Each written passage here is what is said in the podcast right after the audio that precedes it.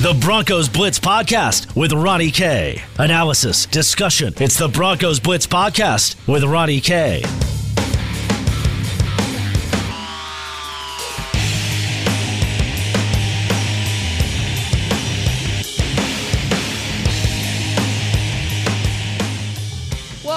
Welcome to the Broncos Blitz podcast. My name is Ronnie Kohrs. You can follow me on Twitter at Ronnie K Radio. That's at R O N N I E, letter K Radio on Twitter. We're today on the podcast We're going to talk about some big news regarding a current Bronco, or, well, maybe not exactly a current Bronco, or at least a current one until the end of the football year, as, well, they're starting to get ready for the off season and free agency and well players who are looking to get paid. We're going to talk about that coming up on the podcast but first our friends over there at Tap 14 1920 blake street just a hop skip and a jump away from coors field. 70 colorado beers on tap and 100 colorado distilled spirits. Chef andrea varela that locally sourced rotating seasonally fare is just tremendous. Head on over there to Tap 14 on the web. That's tap14.com Tap 14 com. Now, we've had a lot of buzz around the offseason when it comes to free agents, you know, with the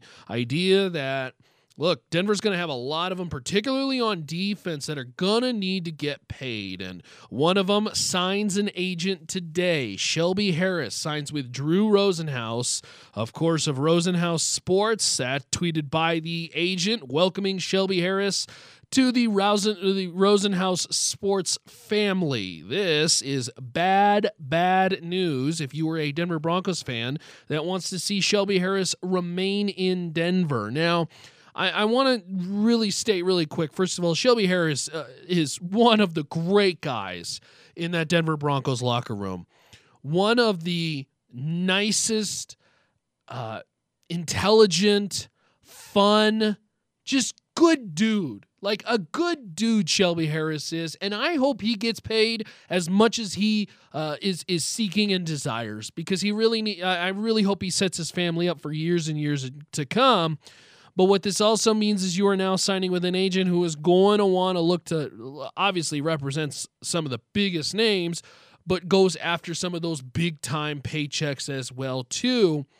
And look, Shelby Harris landing in Denver in 2017 as a backup and after great play, a high motor, a likable personality, and a good locker room guy, this is a guy who constantly worked his way into the lineup and eventually found a solidifying role and eventually became one of the better players this year. In 2018, uh, that was last year, uh, Harris was the seventh highest graded interior defensive lineman by Pro Football Focus. Now, Pro Football Focus, they certainly aren't the Bible, um, but this is a guy who this year came up with major play after play and particularly a couple game winning ones as well too from bat downs to of course i think the one that everybody remembers at the end of uh, or i should say last year against pittsburgh when he had the interception to seal the game uh, this is a guy who uh, is not a huge rush the passer guy but a disruptor. You know what I like to say? You know, batting down balls at the line of scrimmage and, you know, making it uh, uh, almost like a mosquito type defensive lineman where he's just kind of always there and he he makes quarterbacks feel them and you know I think this is uh, uh unfortunate for Shelby but we talk about uh, or, or, unfortunate for the Broncos because we talk about Shelby Harris, who did enjoy. I talked about the the great 2019 career highs in sacks. That was six, and batted balls at eight, and he was the NFL leader over the last two years with 12 of them. And there is a there is a sense of what's going to happen with the other guys on the defensive line that also factors into this as well too. You know, you have uh, with Shelby Harris, you also have Adam Gotsis and Derek Wolfe kind of on the hook here for contracts at the end of the season. So you kind of have to all filter this together, and and you know what spits out of the machine is what ends up happening. And so you start to dissect all this. Shelby Harris needing a new contract, playing very very well. Derek Wolfe needing a new contract and played extremely well, a career year basically until he got hurt. And I think we can probably all agree that Adam Gotsis is the per se odd man out, unfortunately, of this situation. So this defensive line, when you start to really nail down and, and focus on it and see who stays and who goes, you know, I, I think at the beginning of the off season, when the Broncos finally finished up the year, I think there was a lot more momentum around uh, what the media was talking about, what was being reported, with the idea that Derek Wolfe was going to stay and Shelby Harris was likely going to be out.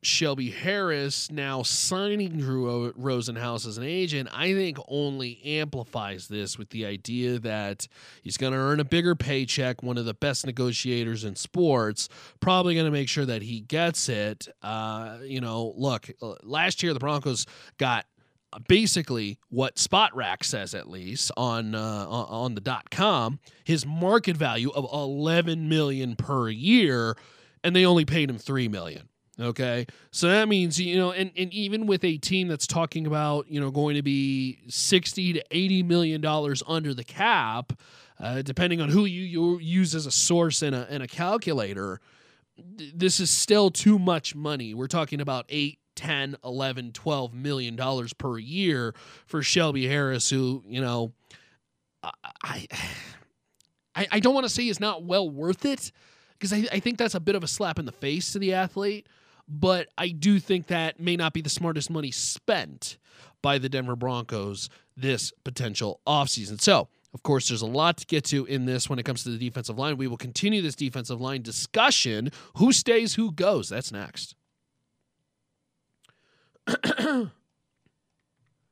so again, welcome back to the Broncos Blitz podcast, presented by our friends over there at Tap 14, 1920 Blake Street, just a hop, skip, and a jump away from Coors Field. So again, factoring into the idea of who's up for a contract, Shelby Harris, uh, his age, and wanting to get paid, signing Drew Rosenhaus, getting that market value of potential 11, 12 million last year, even though the Broncos only paid him three. I think you're obviously going to see the Denver Broncos look to try to sign Shelby Harris and then quickly realize that he's just going to be too rich for the Broncos' blood.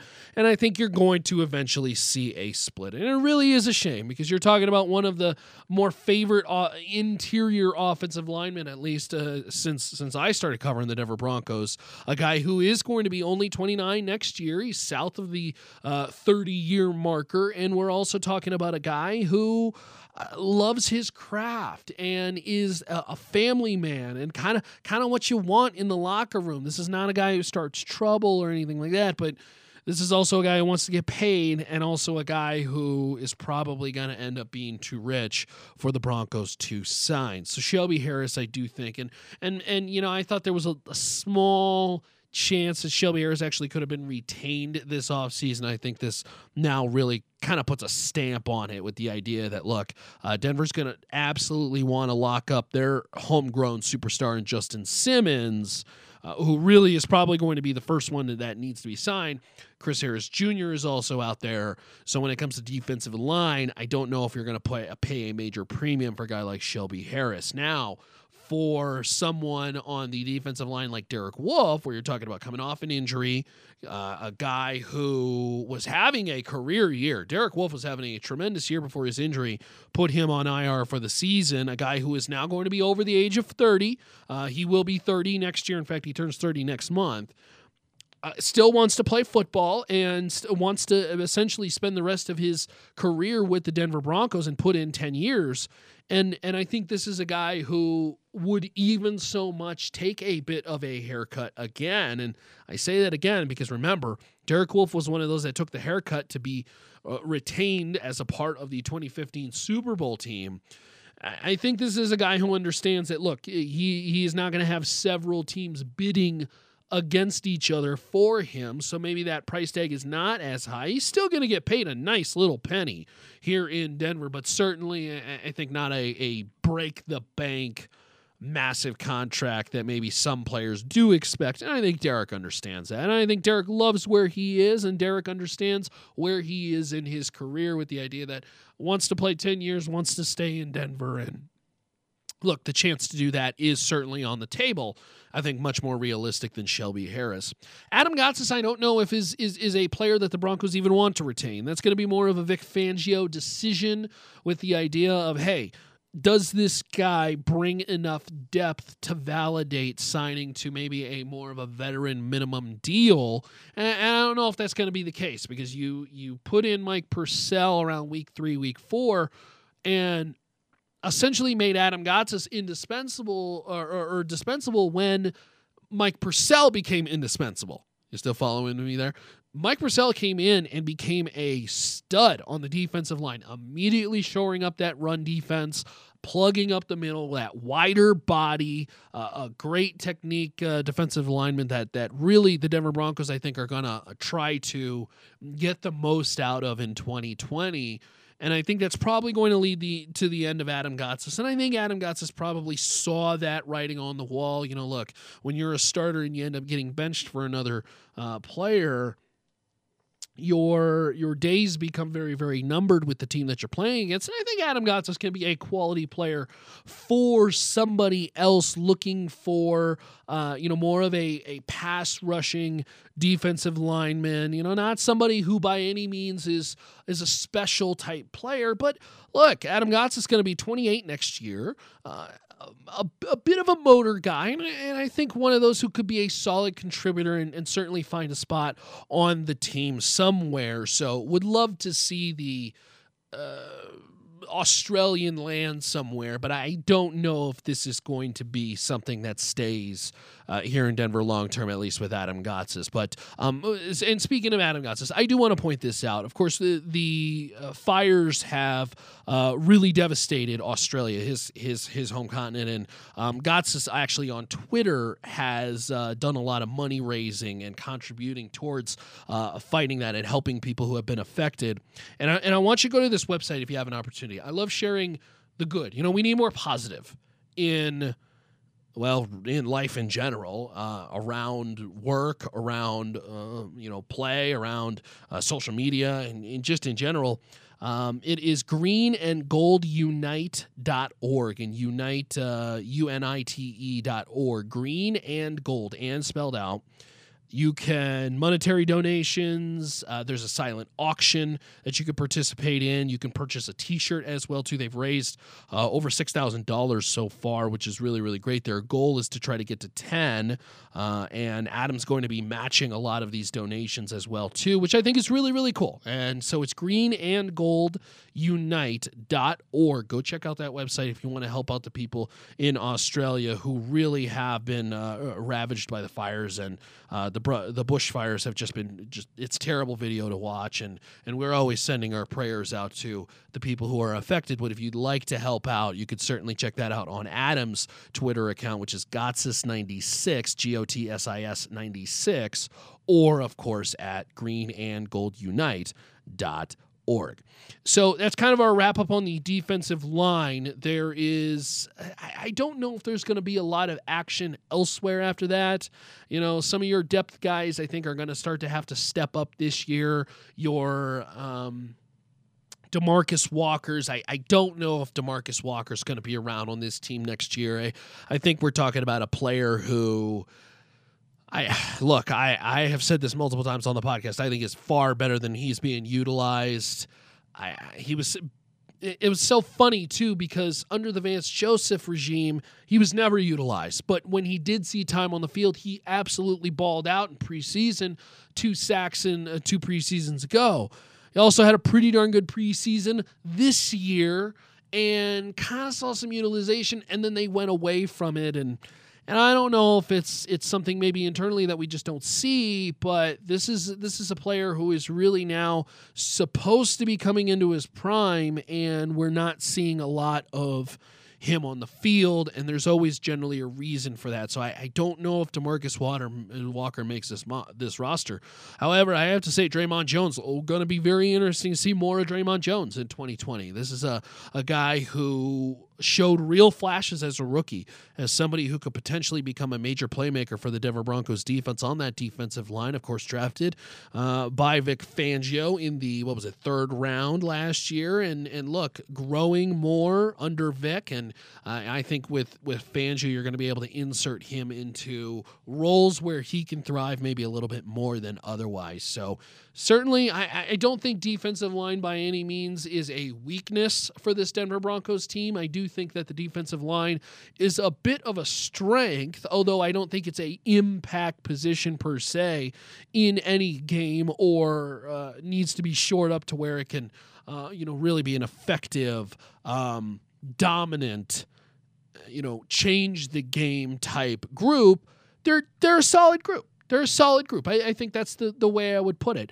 And I don't know if Denver is going to have the resources or the money to change that. I think that's exactly what you're going to see in 2020 as we look to preview next year. I think you're probably going to see them bring in probably a depth guy, maybe a veteran, to try to solidify even more the consistency of that defensive line. You know, you, you worry a little bit about the health of Derek Wolfe, but I think this is a guy who's going to come back fully healthy. But that's where that depth comes in. And so I, I think you're just simply solidifying the position. Uh, if you have an opportunity, obviously, to upgrade it on a cheaper price, I think that's obviously what you want to do. But, you know, that, that may be something they want to do in the draft. And I think when it comes to the draft, you're talking about spending your resources at least earlier in the draft on different positions, wide receiver, potentially in the secondary, who knows. So uh, there's certainly a lot of offseason to go, and, and we will be continually talking about this, of course, on the Broncos Blitz podcast, presented by our friends over there at Tap 14, 1920 Blake Street, just a hop, skip, and a jump away from Coors Field. You can follow me on Twitter at Ronnie K Radio. That's at R O N N I E, letter K Radio on Twitter. All done for the Broncos Blitz podcast. Of course, you can check out more info at milehighsports.com. And if you missed any of the Broncos Blitz podcasts, you can go check them out at milehighsports.com. That's milehighsports.com. Until our next podcast, we'll see you then. Later, y'all. To listen to previous versions of the Broncos Blitz podcast, visit milehighsports.com or subscribe to the Broncos Blitz wherever you get your podcast.